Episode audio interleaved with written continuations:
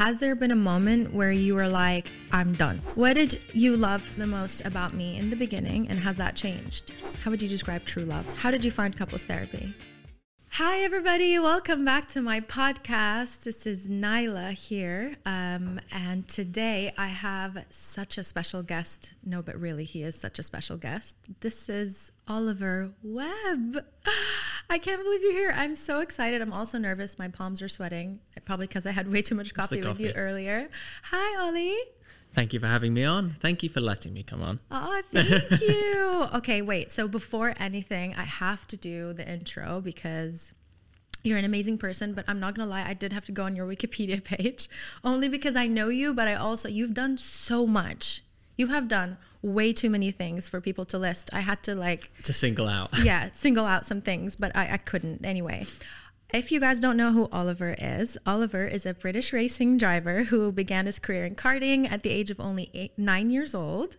He has since raced in numerous world renowned championships, such as World Endurance Championship, Indy Lights, British Formula 3, Euro Cup, Formula Renault. Did I say that right? Renault. Mm-hmm. Dubai 24 Hour, GT Cup, European Le Mans, and many, many more. He's also the brand ambassador for W Motors, Texaco, and Michelin.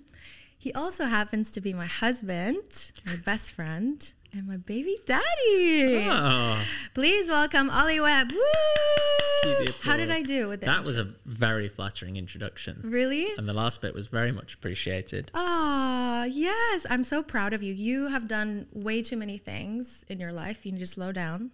I think it's the, because the intros can't keep getting longer next time you come. No, I'm I'm serious. You are amazing. You've done some incredible things, and that's one of the biggest reasons why I love you is because you are so passionate. What? How does one get in a go kart like at nine years old? Like, I want to know the true story. Did your parents put you in the go kart, or were you like, mom, dad, I really want to go? No, it was no, it was it was nothing to do with them or family, and that's that's a big thing in motorsport is that it normally comes from within the family. You have yeah. these super famous names.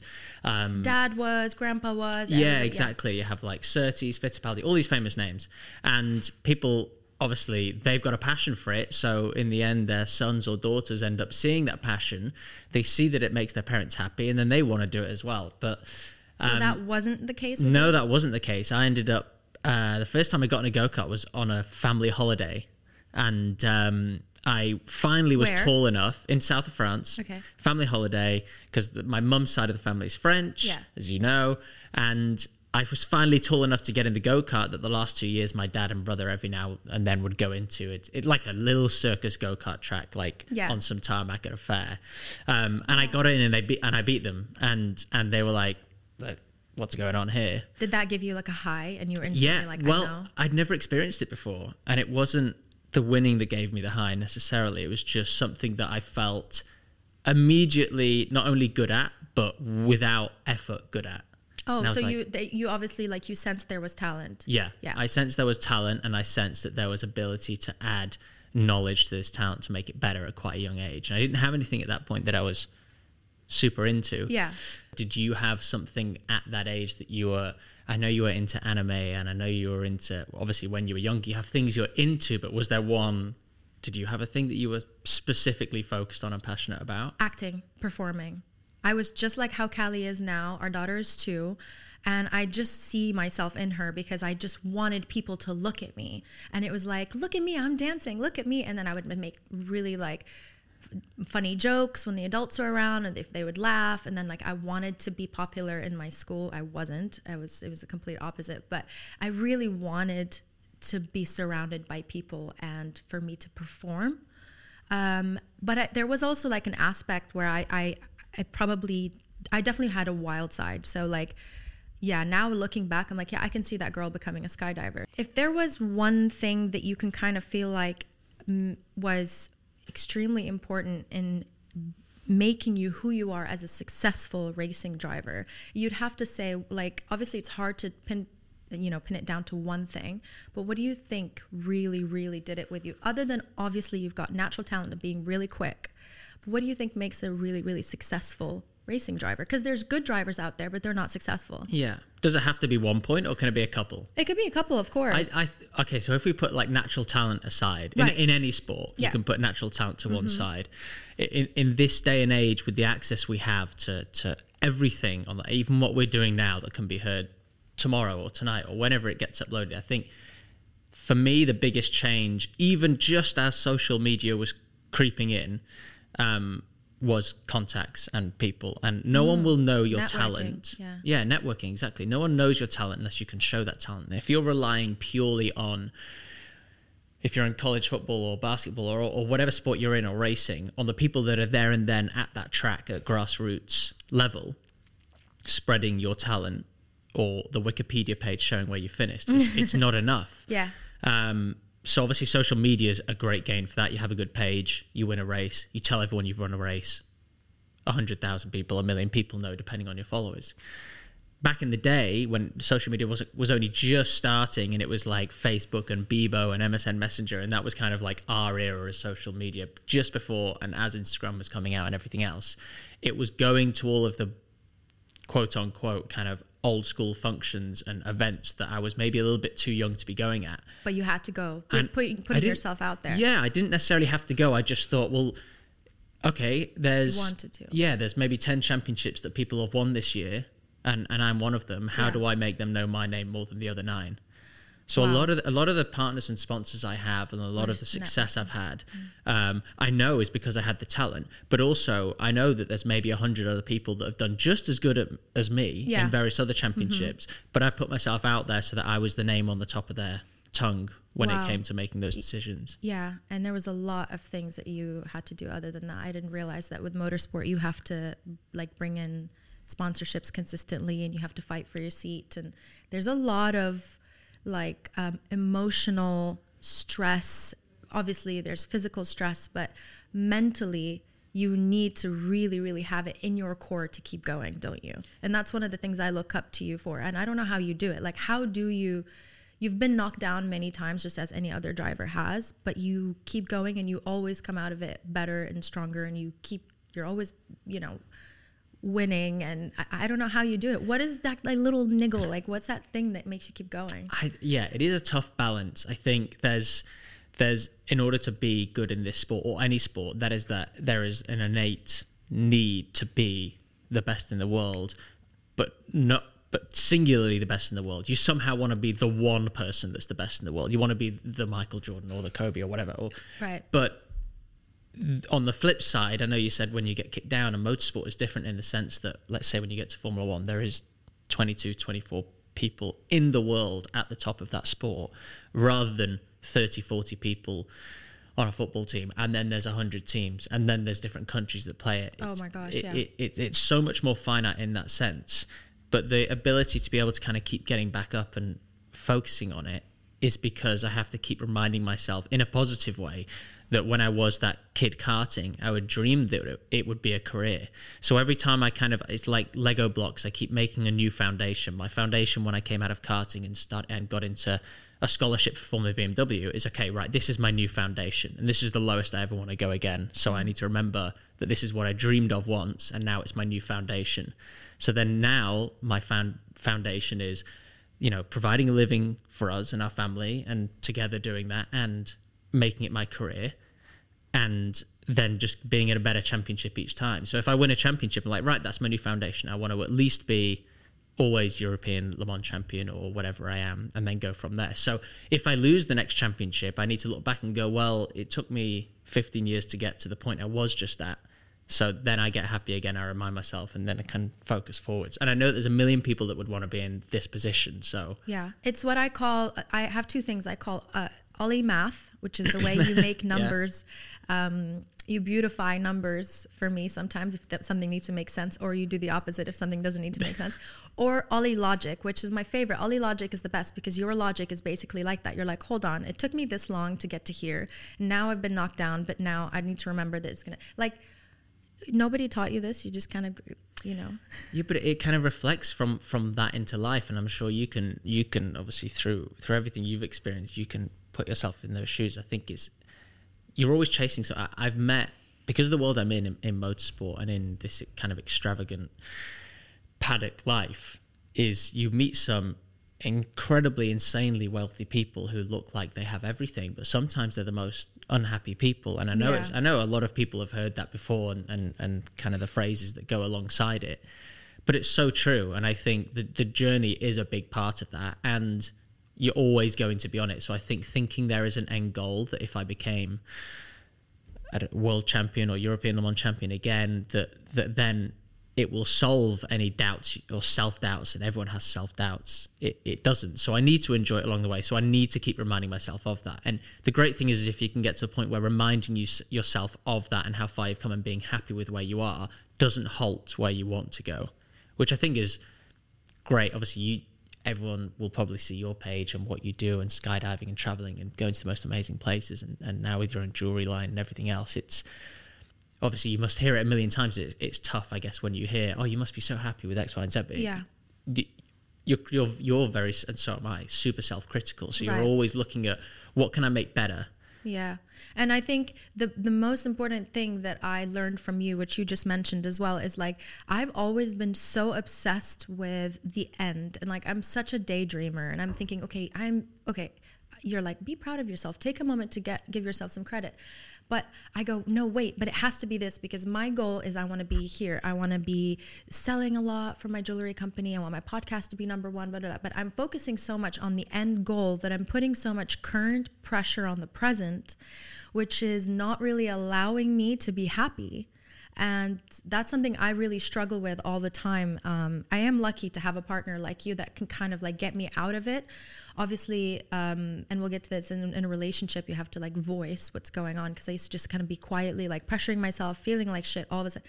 Even though I'm doing good things, it was always that, wait a minute, I haven't finished, I haven't, you know, it's like worrying about the end of Le Mans without actually making sure you're putting in the hard work first and, and, then you won't it. and then you and then you don't enjoy the end result which you wanted in the first place Yeah. because you weren't in the right frame of mind during it Yes. you know it's not an interesting um, or, or, or wanted to be listened to podcast if if you're stressed and and, and looking at notes and not Yeah. enjoying it and not enjoying the guest or the Yeah. person or the amazing people you get to speak to Totally. because it just does just have to be natural in that way 100%. I'm really learning this all um, now. So I have one last career question that I'm going to ask you before we get to the questions that are going to be super deep and you might want to leave, but it's okay. You I'm can ready. leave if you want. I've got quick no, access. I'm kidding. Um, Um, one thing I've always wanted to know and I've never gotten to ask you is in your entire career up until now, has there been a moment where you were like, I'm done?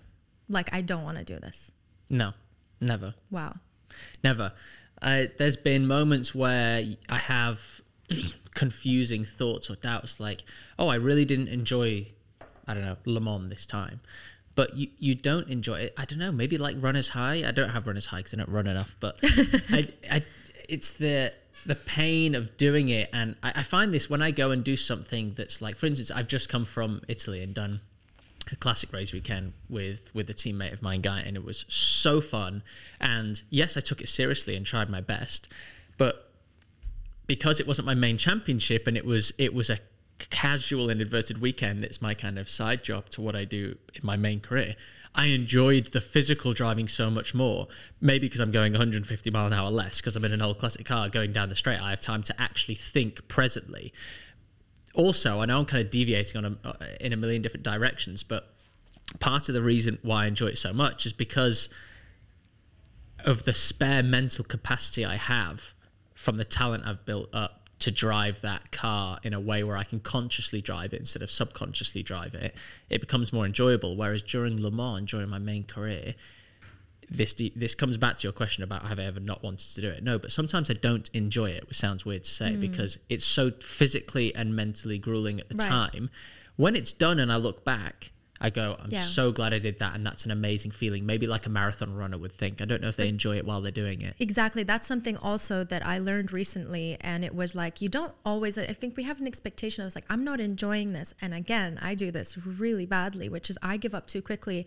If I start to be like, wait, but this is my passion, but I really didn't enjoy it the last few days. And this is my past thinking past me thinking is I used to be like, well, I'm, I'm, I'm, maybe it's not meant for me because I'm not enjoying it right now. This means that it's not meant for me. And then I give up. And this is so wrong because when you do things that you love, it doesn't mean that you have to enjoy them thoroughly every single day, but you still have the deep foundation of loving that thing. Well, exactly. It goes back to if it was easy, everyone would do it, which Yeah. is such a common phrase, but it, it, it is so, so true, true. yeah. And it's not rewarding if it's easy either. Yeah, so- like if it was so easy and came so naturally, Yeah.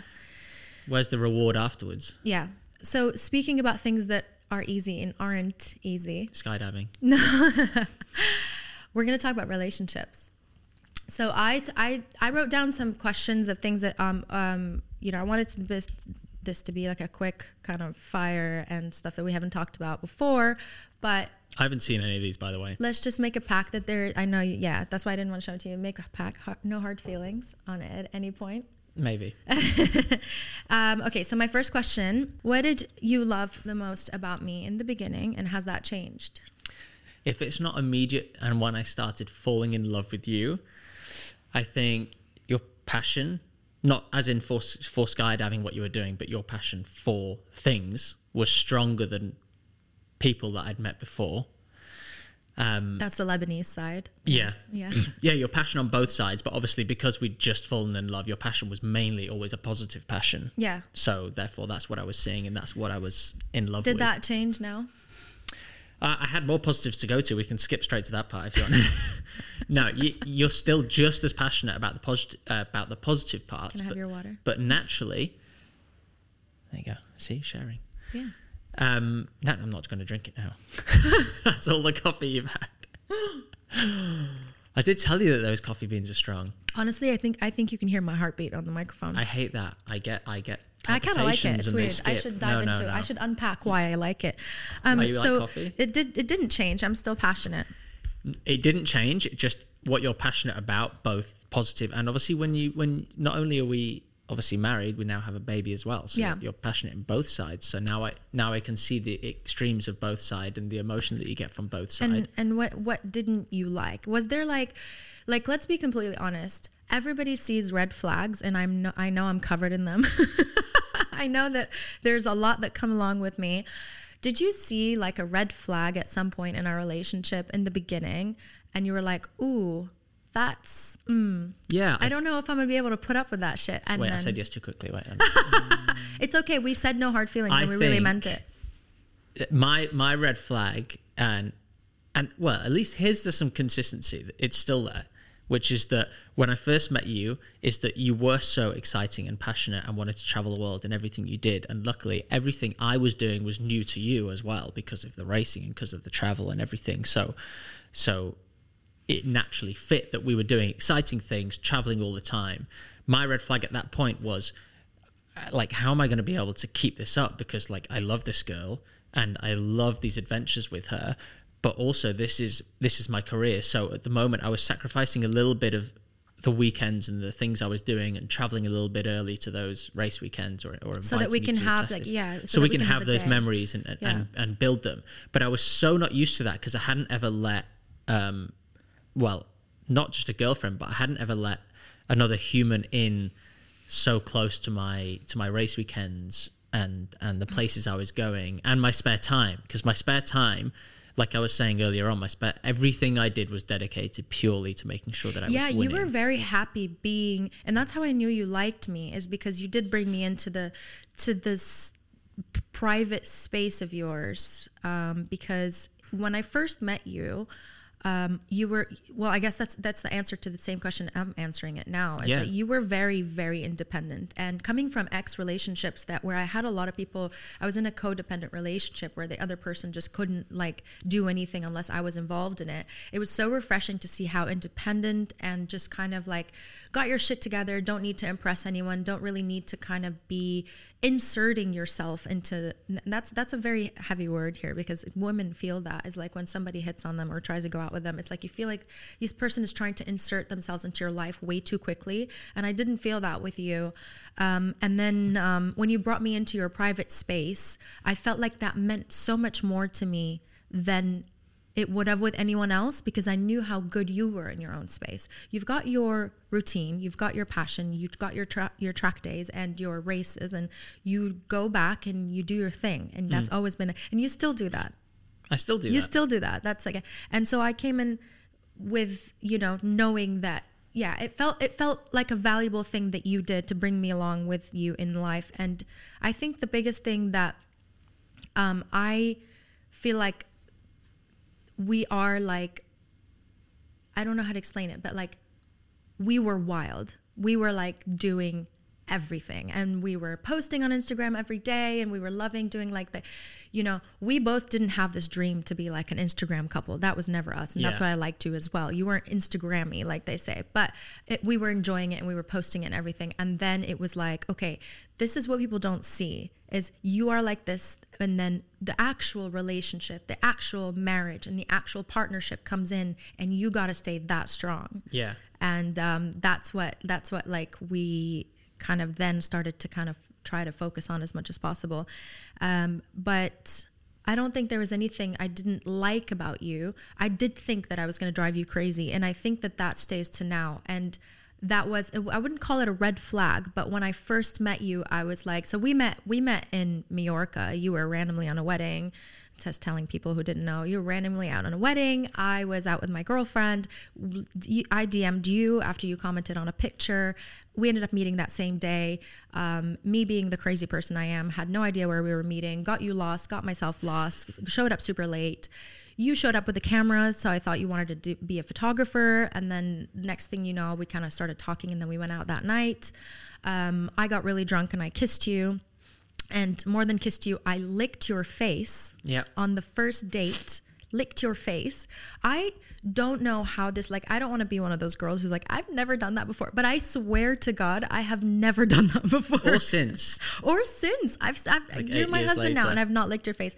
Obviously, was a bit drunk, but I did feel comfortable with you quite quickly. Um, and then so yeah, that's how we met.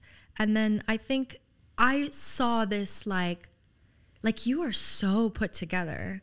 And I hate, I know you hate when I say that to you, but like I know that I'm a whirlwind because of my childhood. I've had a rough upbringing. I know that I come with a lot of baggage because I've had kind of like a lot of ups and downs in my life. I've had to navigate life on my own. I've had to learn lessons that people know when they were seven or eight, whatever, or their parents move, you know, teach them. I had to learn those lessons, maybe not at all, or learn them slowly. So I, I looked and I was like, I'm gonna drive this man crazy. Like he is, is he going to be able to put up with me? And fast forward to now, you have done a fucking amazing job. you have put up with me, but um, we've had our ups and downs in that say in that region where Yeah. we were like, okay, I have so many ups and downs, and then you're trying to navigate why and how. Um, but that, but you know, it was it was actually easier for me in a way the fact that I saw you as so so everything kind of like out of my league hot crazy passionate girl when I first met you um, or before I even met you based off what I could see online before I was meeting this crazy girl um, that it was easier to to feel put together and not under pressure because I had no preconception or intention for anything that was going to happen, and that actually made it easier. And that's I thought about yeah, that you before. weren't like try hard, nothing. No, because I didn't. Th- I said, well, there's no point in me trying hard because nothing is going to happen. And I think maybe I thought about dates that I'd been on before we ended up getting together, and I and I think I tried harder because I was like, oh, this, this seems like a good match, and, and this might this might work. But I just didn't have that. I was at a I was I was going to this wedding single. I was so focused on racing at the time. Um, this was going to be a crazy 24 hours, and, and I'm never going to see you again because I could tell what you were doing and traveling. And anyway, you told me a little bit of your story quite quickly, so I knew I was never going to see, or I thought I was never going to see you again. Yeah. So it made it even easier to relax and be myself. But that's another reason why, separate to all of the red flags and the issues that everyone every relationship has, and that we certainly have, is that I can rest assured in knowing that when I first met you and, and as we were getting to know each other, that even when we think we're different people and did I fall in love with the right person or not, that we were, that we fell in love with each other as the right people. I fell in love with you while seeing red flags and, and, and uh, drunken emotional nights and, and, and all the things that you think of yourself as, as, as red flags. I saw all those and was falling in love with you with those because I didn't see them maybe in the same way you did. And also, I was totally myself. I didn't feel like like if you go on a date and you put on a facade and then you got to do it again on the second date and the third date and fourth date or and you sleep together and then all of a sudden you're together and you're like oh wait a minute i had to like pretend to be this person that i'm not and i learnt these jokes before the date and i saved up for this to, to afford this place and all of a sudden i've got Yeah. to now be a different person i was me the whole time The whole and time. that's that's the most attractive thing and i think that's what we yeah i i yeah i think that you have never failed me in that. You've n- always been yourself and that's so underrated like just literally being the same person. It sounds so simplified but it really is true. and, and so are you. I mean it does it you can be the same person you can be a complicated person you're still the same person and same with me i can be a complicated you're like well that's not who you used to be. No it's just you're the same person it's just everyone has a lot of different so we've had obviously we've had our issues every every couple does it's it's a it's a very unrealistic um kind of view to think that couples are just happy you Yeah. know I mean, obviously go like up and down and um do you think that instagram or being on social media has ever put a strain on our relationship Sometimes I think so. I mean, it's I'd say cer- I think it's certainly hard. Well, no, I'm not being biased, but I, but but it's obviously based on my own experience. I, I'm a guy, so I'm going to base it on being a guy. But I do think it's hard if you're with.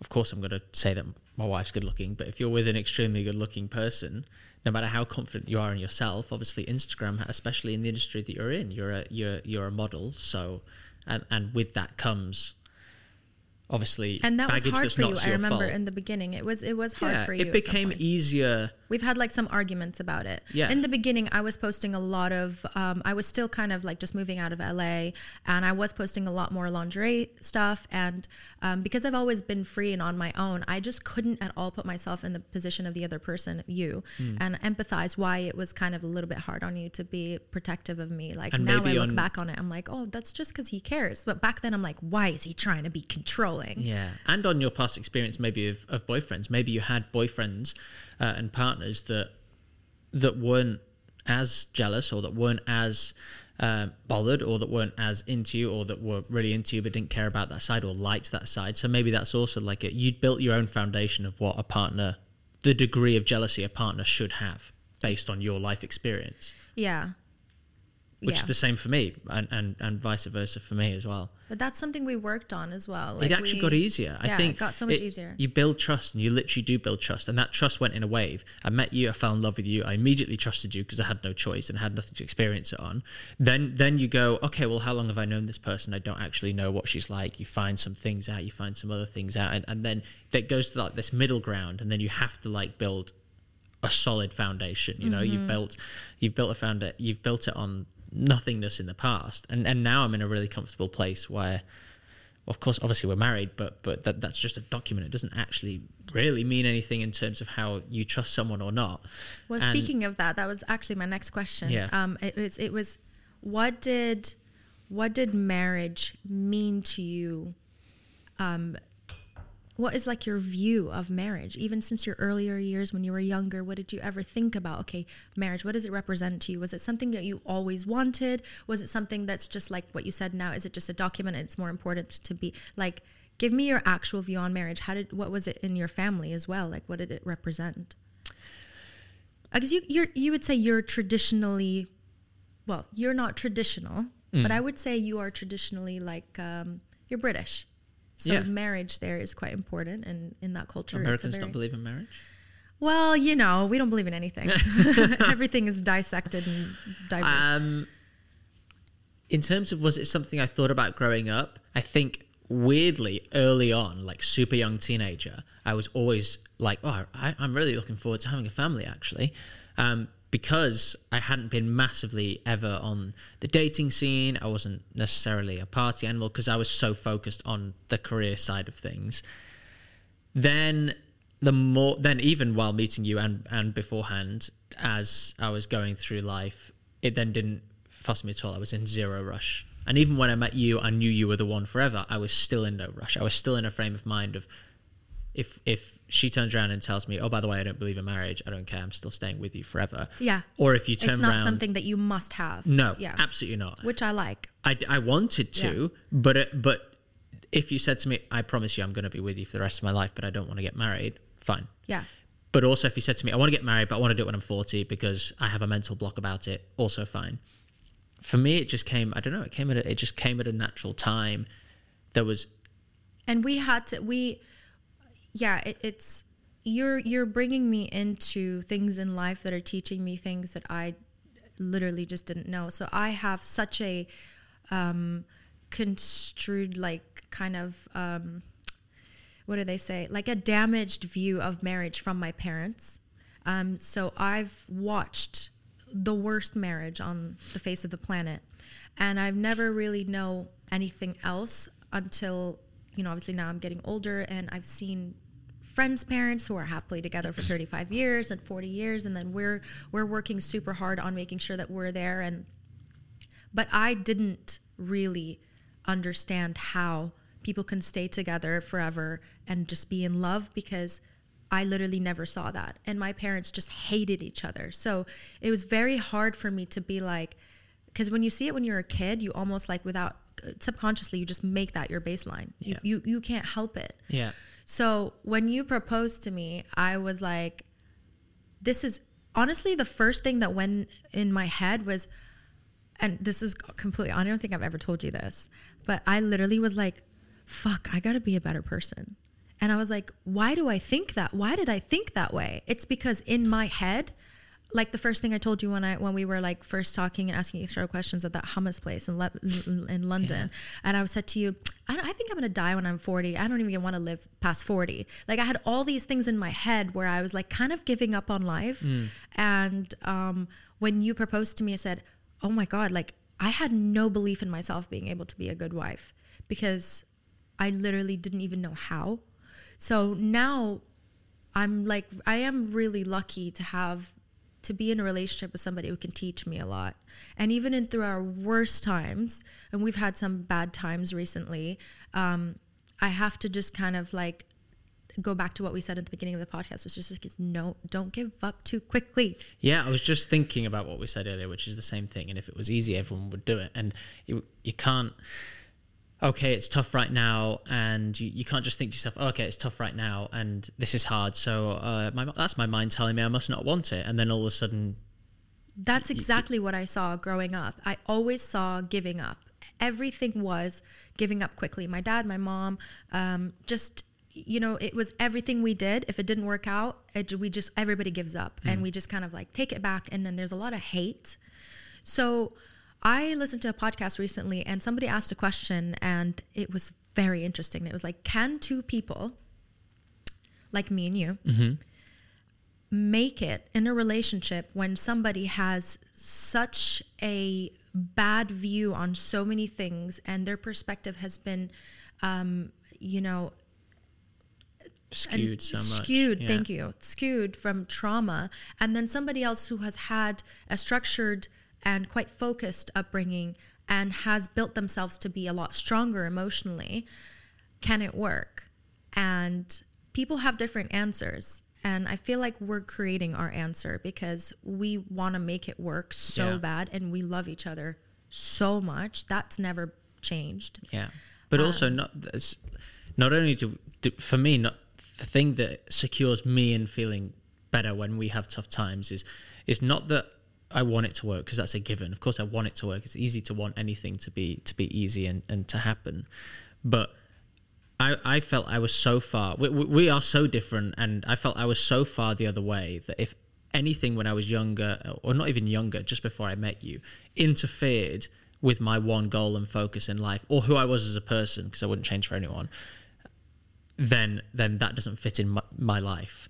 But I, I knew immediately, and there's never been a doubt in my mind in any point, and we have been through some really tough times, where I'm thinking, you're so different and so far off what fits into my norm and what what on paper would work. But I've never once believed that that is a negative or thought of it as oh you're affecting my direction of the life that I want to go in. I just constantly feel and it, sounds like a line I do constantly feel privileged to have you in my life. Therefore I want to now all of a sudden change what was my box to fit into because no matter how tough times get between us, I feel like life is still better with you in it. Yeah. So it makes it easy to move my box around to, to fit you back into it. And if you move, I'll just go over there and put the box back over there because it just it's better with you in it than having that's so something. sweet. No, but it's true because because you You- can have something that you. Before I met you, if I could have a secretary be my wife, that would be ideal. And then I could she, She would just book all your flights. book all she my would flights, you. fits in. She only gets to see She me has to be Monday, Tuesday, chef. Wednesday. Good what? Good chef. Oh, let's say good shag. Oh, good shag. Right, she has to be a good shag as yeah. well. And That's okay. You can have that as one of your boxes to I didn't have to move the box for that. That's- So, by, by the way, I don't know if you know this, but you are actually giving women out there a lot of hope. I'll tell you why and about what. I oh wait, this- if I have options, I take all that back.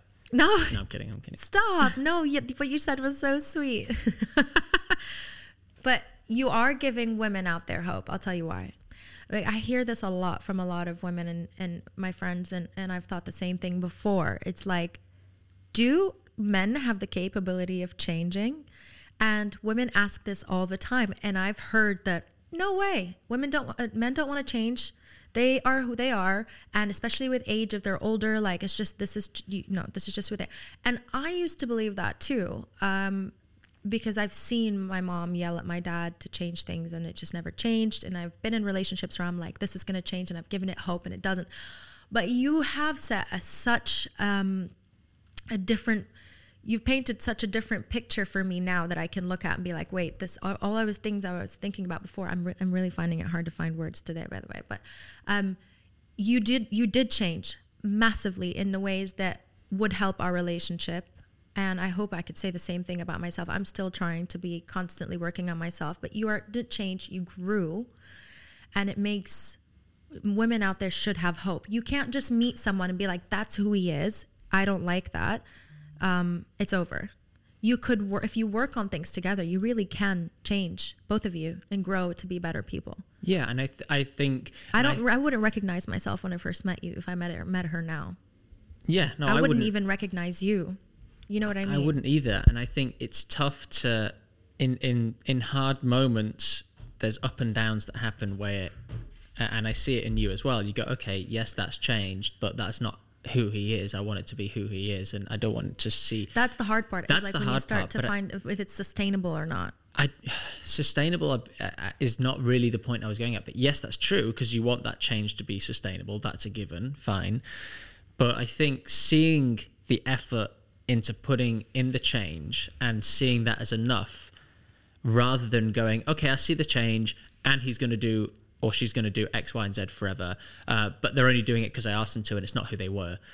Because some people are like that. They, I do that sometimes, and, and I think really that bad. that's and that's what I'm saying. And I think I think that's a tough one because if you've got someone who loves you and is changing themselves for you and consistently, okay, fine. If they do it once, they never do it again, then fine, that is wrong. Yeah. But if they're consistently doing that, that should be even more of a positive, taken in the fact that you love their foundation. Yeah.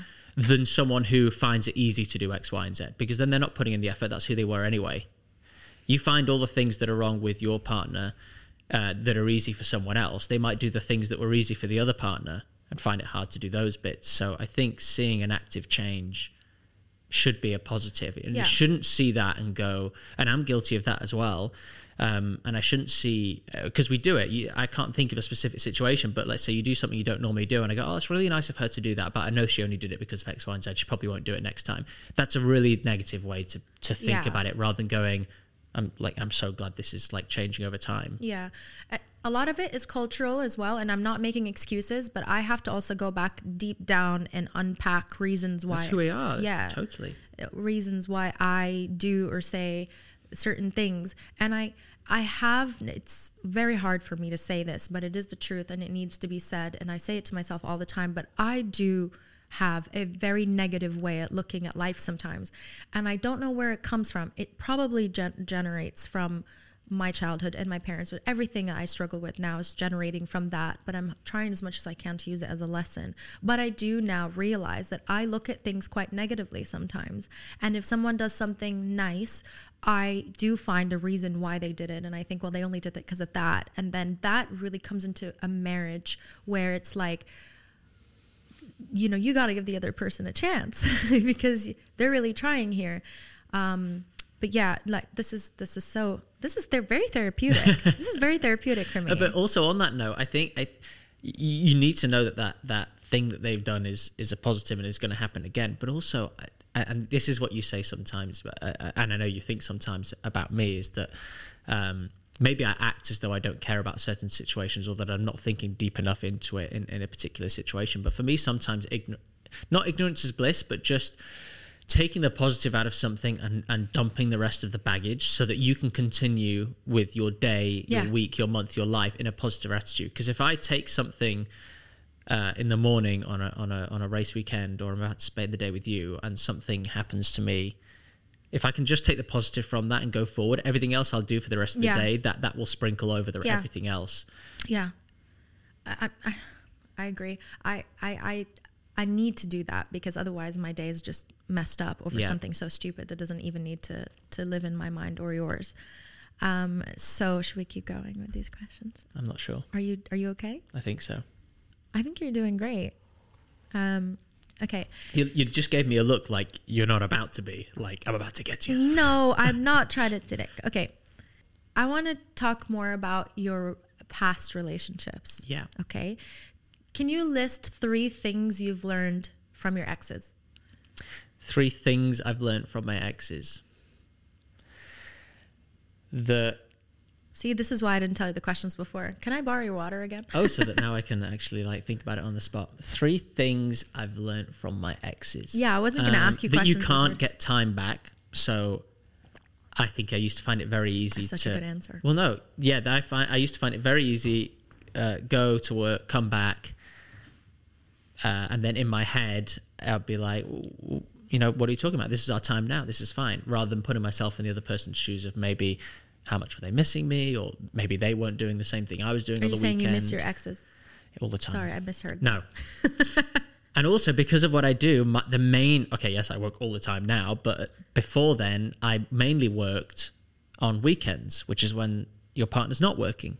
So for me, it seemed strange. Like, what are you talking about? I'm here now, and they're like, yeah, but I'm at work now, Monday, Tuesday, Wednesday, Thursday. So now I only get the evenings with you. Yeah. Uh, put so I think the second point tied into that would be then putting yourself in someone else's shoes. I didn't want to do that. I didn't like to do that. I it took focus and energy out of my time. I used to see my time as a hundred pennies in a bag, and if I gave up anything, I'd have to give one of those pennies away. And I want to. Why do you think you think that way?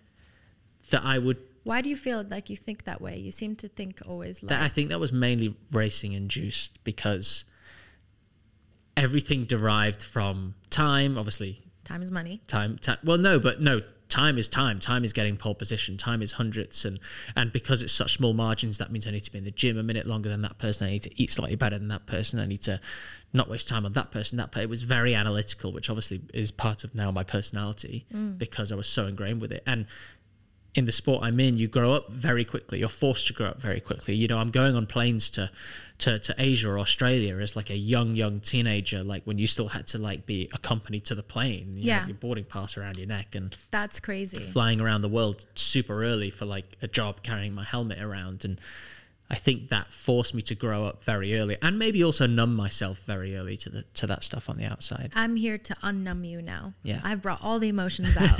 I'm here to That's true. torture you. Do you feel like you're actively working on yourself right now? Yes, now. Maybe before it was more important to me to financially support us and to and to I prioritize things to a point where I was like, I know this is best for us in the end, so I'll work on this now, regardless of the emotional side of current happiness. Whereas I think now th- those things can go hand in hand. And I used to think a bit like the time situation where I'm like giving one thing away to be able to do another thing. Th- Those things can be done at the same time. I need to be because it can't just be a. I can't sacrifice working on my, myself to do what I think is better for us in the future if there's no going to be us in future because I've not worked on myself to give us happiness. You Yeah. know what I mean? So it feels it doesn't feel like a sacrifice of other things I'm doing for us because m- me being a better person for you makes me happier anyway because then you're happier around me. Hmm. It's it's it, it's tough because at the start you think why do I have to change for this person? There's, there's surely there's someone out there who loves me as I am. Well, it's not even like change as well because it's like it, it's almost it's definitely and i'm not being tacky but like it, it is growth because nobody's perfect and then everybody knows that they have their issues. But when you live on your own and you're not in a partnership those issues don't matter. You just kind of live with them. You live with you and you're like this is me. It doesn't matter. But Yeah. then when you're in a partnership you have to combine each other's everything your energies your lives your past lives. Everything has to come in together and just like be peaceful in this like space. So if you don't work on yourself then you can't possibly be a good partner.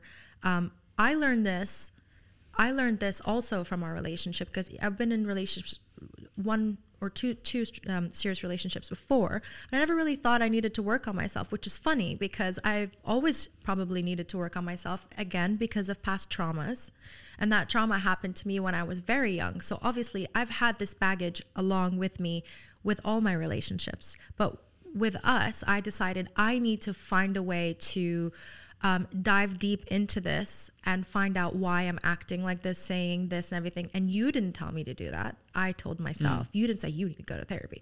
Um, so I started going to therapy for that reason, and I'm continuing to. And I'm definitely there's no such thing as like being healed. You know, I'm still do, dealing with it. Yeah, we're not a battery. We don't go up to 100%. You E- know, exactly. There's no number. Exactly. But let's talk about couples therapy because we've done couples therapy before, and you have never done therapy before. And no, Before that time. no, alone or in a couple. No. alone or in a couple. And how did you find couples therapy?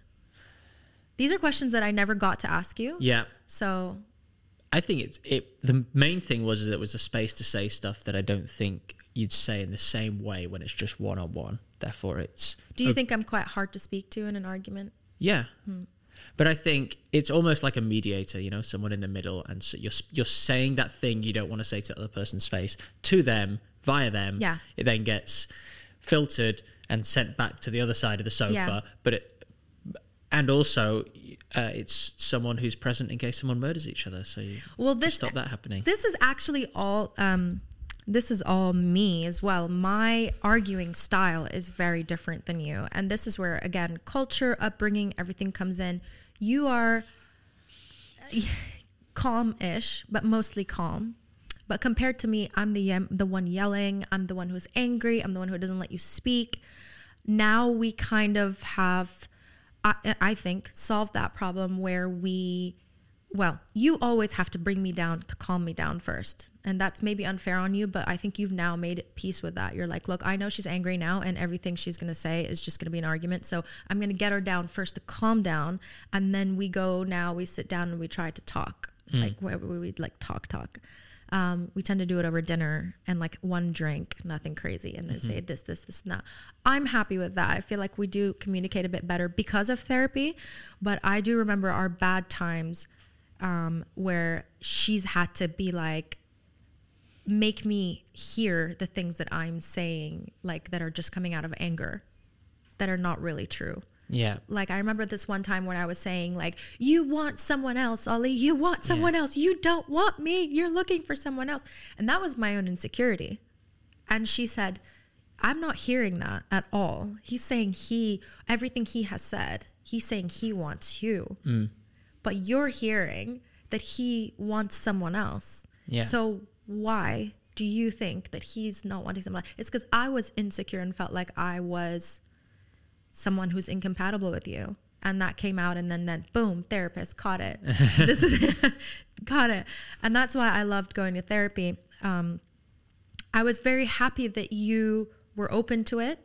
Um, i have heard that men apparently just don't feel like you know i've heard the the husband saying to the wives like my friends have told me this like i don't need therapy. It's the problem is really you. And that's really sad that that happens. I'm very glad that you weren't that way um, you were very open to kind of talking to things with me. Do you think we should still go to th- therapy? I think so. Yeah. I think it's. I think because we're so different, it made it uh, therapy was easier to open up to me because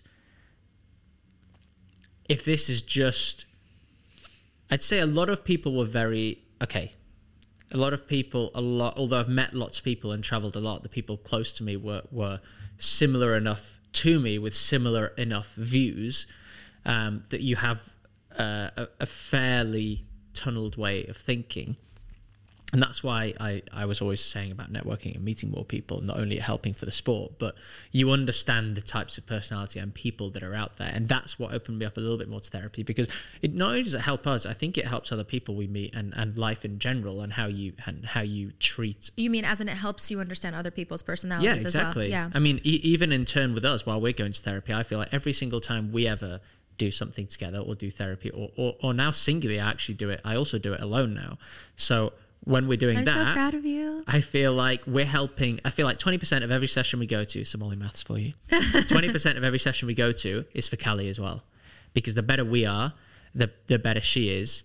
And, and, and that's become a bigger and bigger part of my life, obviously, from learning and understanding your background. Because as much as I shouldn't feel guilty about having um, a background and an upbringing that didn't have any trauma or much trauma, it is having a partner that has been through that is obviously even you're more sensitive to something that that let's say I don't know we uh, we, we drop a pan or we, or we shout at Callie or we shout at each other or say something. I know you don't like anything in front of Callie because obviously you refer to where it could escalate to or you have it in your mind that well, I don't mean you, you, tell me like it's the truth though. It's the truth. Like you if you fight in front of kids, no matter how young they are, trust me, they know. Yeah. And that's something like I'm not just saying that because I've been through trauma. I'm saying that because I genuinely have early memories that I shouldn't have. That was like when I did cognitive behavioral therapy, CBT.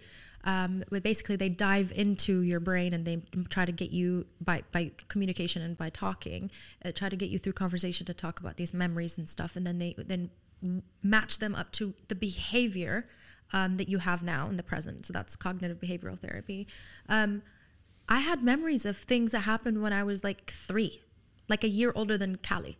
Like we went back into the years and it's like that was in wait, I was in Germany or I was there. It's like I was way too young to have those memories. But I have those memories because they were so um, significant and obviously i- traumatic or just important and they caused me to cry or they caused someone else to cry.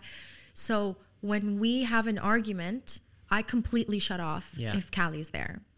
Um, and yeah, I'm also learning that I tend to only think about my side in an argument. When I'm in fight or flight mode, because I've had to, in my, my upbringing, I had to cope by just being like protecting myself. So I had to shut myself off from the world. Now that's kind of bit me in the ass because now in my marriage, when someone else is saying something to me, I'm reverting to this like, let's call it a character. I'm re- reverting to this character that's shut off that's protective, that's not listening, and that's just going into this like safe spot right here. If you think about it, like sitting like when I cover my ears. yeah But it's not even that bad. We don't argue that badly. It's not even a big deal. Sometimes it's about something that's in the fridge that's expired, but I've already gone into this mm. person that I've created, these like characters that you create when you're younger, that how you cope with war, basically and then I'm just another person on the outside and then you're just another person. But I think you're finding, and I'm, and I think that's where therapy comes in, is like you're finding a way to navigate that by silence. Because you used to be like, talk to me. Why are you pushing me away? Don't push me away. I want to touch you. And then I would be like, ah. And then now I think you're kind of taking a deep breath. And that really means a lot to me because that is such a change. Um, because sure i'm working on myself and i'm trying to grow and i'm trying to change as much as possible so that we can have so much more peace in our relationship but there are things that i'm realizing now that unfortunately have been you know like tattooed in that i just i'm really gonna struggle to get them out which is that little girl that like has to cover her ears or the shouter the yeller yeah um, 100% can it change? Of course, 100%. But there's no quick fix. And it's like a constant, um, it's a constant battle being me. it's I've quite seen- sad, actually. I've seen a lot of I'm, not. I'm going to cry right it's now. not no no. I've seen a lot of progression, and it's not something that anyone should tell you. They should you should just be able to fix, and it, and it's ingrained in you from like you're saying about um, CBT and the things that you remember from younger. I don't think I can remember my first six years. Uh, by the I, way, I might have like so- three memories. Right. So that, do you know Mel Robbins? Yes. Okay, Mel Robbins did actually a episode on that, a podcast on that, and it actually means that you do have trauma. and I've I've covered it up. you've covered it up because the fact of like it, it literally is an episode about people who say i don't remember anything from my childhood and some people literally have no even with cognitive behavioral therapy they have no memories um, so there's two things to that do you want me to tell you it's really interesting Well, my youngest memory is when my brother pushed me down the stairs and I cracked my head open. trauma So maybe I don't remember anything before then because he knocked it all out of me. I don't remember it, so you can go there. so you don't remember anything from your childhood that's no, I remember like like no, not that's that's too generalized. okay but you said that you maybe have three memories of your childhood because Yes, I think below s- like six. below Are six we meant to remember that far back? you're meant to You're remember acting like you're meant to remember everything. but no it's not that you're meant to remember but you should have more memories than you do I have little snippets, and the memories that I do have are so vivid. And like I can picture the color of the carpet and exactly what happened, and the Wow. expressions and the sound of like super random, what I would consider unrelevant. I don't know. Maybe someone will unpack them and they'll be super relevant. Do you want to do? You should probably unpack them because, and I'm sorry to say should because it's none of my business, but maybe you might find it helpful. Um, see, marriage talk. Um, Mel Robbins, one of my favorite humans and very inspiring author and podcaster, she said that actually it could be a one of two reasons. There is a, the second one's super interesting, so I'm going to start with it when your parents speak about other siblings' memories and things that have gone down with them consistently, it ends up shading your memories of yourself. And your parents totally do that. There's one kid that they talk about all the time. And apparently, growing up with that shades your, um, compromises your memory of your own. That's what she said. I didn't say it. But apparently, that's one of the reasons. So, if you're constantly growing up around siblings that are being talked about in the family and the stories are constantly coming up, you start to completely dis, dis, uh, dissociate and disconnect from your own because it's basically become more uh, prevalent that that is what everybody else has given attention to. Mm-hmm. Never would I have guessed that, but when she said that, I was like, that is so fucking interesting. Um, and the other one is if you actually really have been through some stuff, not been through trauma, like it doesn't have to be like the shit, you know, that really deep, crazy, like you've got a n- lovely family, but there are some things maybe you didn't, you genuinely didn't want to remember. So, not remembering childhood memories doesn't mean that everything was fine. No, I, I don't think maybe that, that, that, that that's necessarily what it means. Are you just evaluating your whole life right No, now? I'm You're, trying, you're I'm, like, I'm uh, trying really hard to think of like outside of the memories I always know that I remember. But no, but I also think I just have a really bad memory. Do you think we spent too much money on our wedding? Yes. 100%. what was the most memorable thing about it? Because obviously Of the bills. Um, the, no, I'm kidding. I'm going. the most memorable thing of it. obviously they're all memorable, but is it just like is there just like Oh, one Callie, moment? Callie walking up to me. oh my god, Callie walking up to me because that was so sweet. Those are her first steps. ca- two things, three things, four. No, I, I'm now I'm thinking of them all. Hmm. The first two I thought of were Callie because they were pretty much her her longest. No, they were her longest steps today. They Yeah. weren't her first steps. She'd done a few, and we were like, oh, I wonder if she was fairly late. I don't know. I don't know what's late or early as a walker. What, whatever. For, for my philosophy, and I think yours always also is they'll walk when they can walk. They can talk when they can talk, and they can do. You know, it. it she's never going to be 20 and can't count and can't walk so we never rushed any of that did we we just it happened when it happened but yeah she walked up to me down the aisle That was so sweet. never thought that'd be a thing to have at the wedding and not once this is interesting actually maybe it's less of a thing now but certainly for old school english families in the past you know you you you get married then you have a kid Yeah. we had a kid at our wedding which when you're really young or at least in in in my life and probably in your life as well because obviously um because of the culture and places you lived That that was my dream you though. yeah but it's it's it's Not not, meant to be that Yeah. it's not the norm but, but i didn't think twice about that at the, at the wedding um the other one was was when you effectively told the minister to shut it because he was talking he about stuff you didn't like for way too long. he was so sweet and really nice. He but was he, so but he, sweet. we thought when he came to speak to us that uh, the questions he was asking were for him to have a background on us, not as information and material for I his was stand-up act. So mad. Anyway, we're deviating. aren't we? because no, we're, no, but yeah, I was so mad. He took so long, and he was talking about Instagram, and I was like, oh my god, just get on with it. And I really do wish that he didn't because I walked in, I looked your eyes, and it was such a beautiful moment, and I wanted to just process it. Hmm. If it was up to me. We would have had, you know, like this is so bad, but you know, like the moment of silence. I know would what you have mean. wanted I was no just one about to to say. say. I would have just about to say silence. me and you hold hands for a minute, listen to the song. It's our favorite song on the violin. Uh, You know, I wish there was a way in weddings where you could have birds have chirping. exactly that with the with the band behind and the view that we had.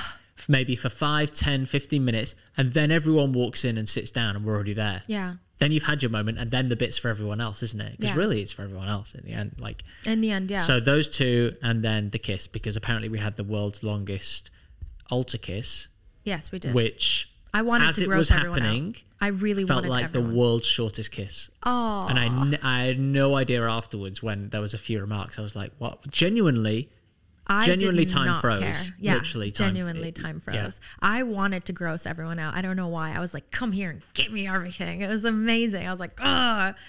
I, I really just wanted to kiss you like forever. But that was another thing of me taking the moment of silence. Like that Yeah. was me taking a moment just to process. Like you don't even get time to process anything. It was like blink and it's gone and then you're you're uh, it was just like honestly, if I now I would want to redo this every year, me and you. We somehow find a string quartet somewhere and just have a slow dance. the, the the day after that we did was amazing. I just gave you a, um, a hint for the next yeah, date. Make got sure it. you write that in. down.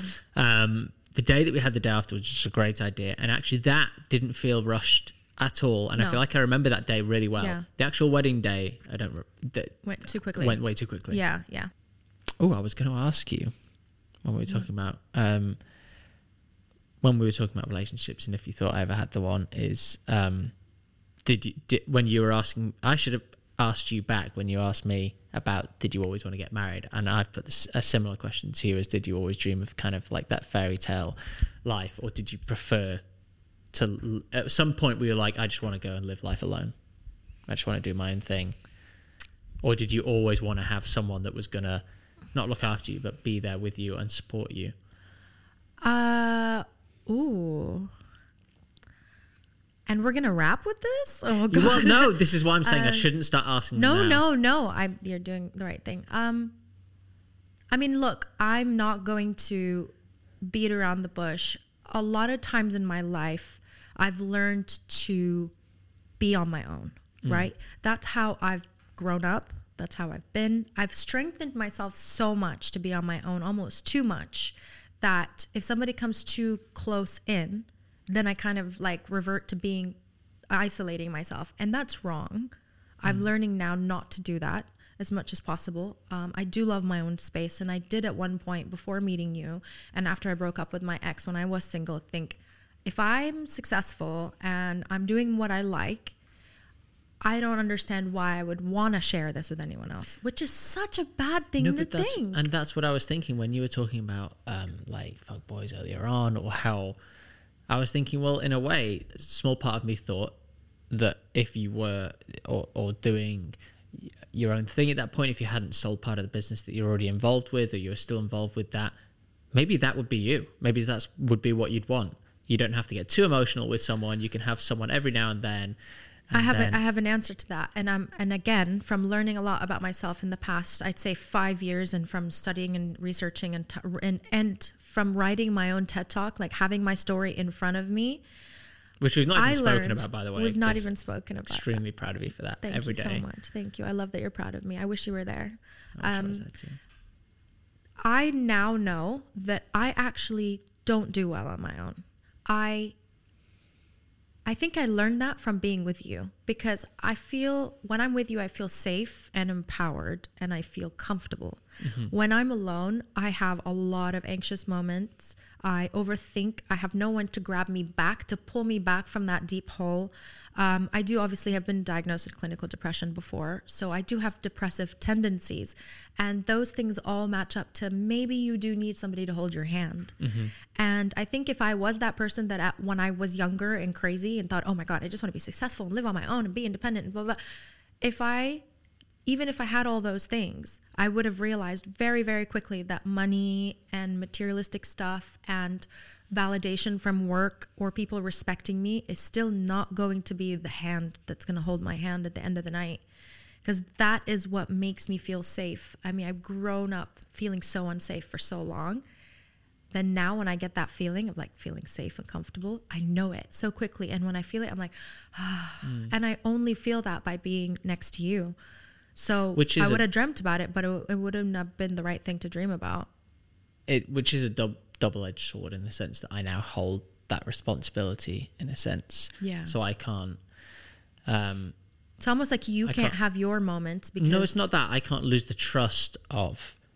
Um, Hmm. Sorry, I didn't mean to cut you off. No, I'm sure it's what you're about to say as well, but it's it, it's that I can't um, abuse that trust of, of what that person is, and also I now bear a lot of responsibility of maybe people you didn't have in your life that should have treated you like X, Y, and Z, and I feel like I do play more of a role than than just a husband, and maybe every husband should, and that's fine by me. And I think that's your struggle as somebody who who's in a partnership with, who's in a marriage with somebody who's been through these things. It's almost like you have to learn how to love me because Mm-hmm. maybe loving someone else would be a lot easier or different or it would come along a lot easier but there's obviously like a lot of things that yet like you said you have to wear a lot of hats you have to you do hold a big responsibility and unfortunately because a lot of people have lost my trust if that is ever damaged then sometimes coming back from that is really difficult which is why we've had our ups and downs because even if it's something small that other people that might deal with you know normally it always feels like a big hit for me. So yeah it's it's tough but i definitely know that i i, I want to be independent but i don't like being without somebody to have this i can't imagine having no family and no you Mm. i love you so much my best friend my rock my everything thank you so much for coming onto my podcast we still don't have a name because i'm so indecisive and i genuinely feel like my heart is telling me the name will come up in the next few episodes Yes, yeah, and that's what we were saying. I've flown back just for this. I landed from Italy I know. this morning, and I leave tomorrow. Yeah, because you're such an amazing support system, and I really appreciate that. I love I talking to you I really today. wanted some knefe. That's why I actually came back. Knefe, yes. Have let's you go got get some at home? No, Oh, you let's go get knefe tonight for sure. Yeah, Yeah, knefe and The Office. That's our guilty pleasure. amazing. Watching The Office and eating knefe. Um, I love you so much. Thank you for being on my podcast. I can't wait for you to come back. Yeah, Thank you for let's go having me. pick up Callie. Let's go get Callie, our daughter. Bye.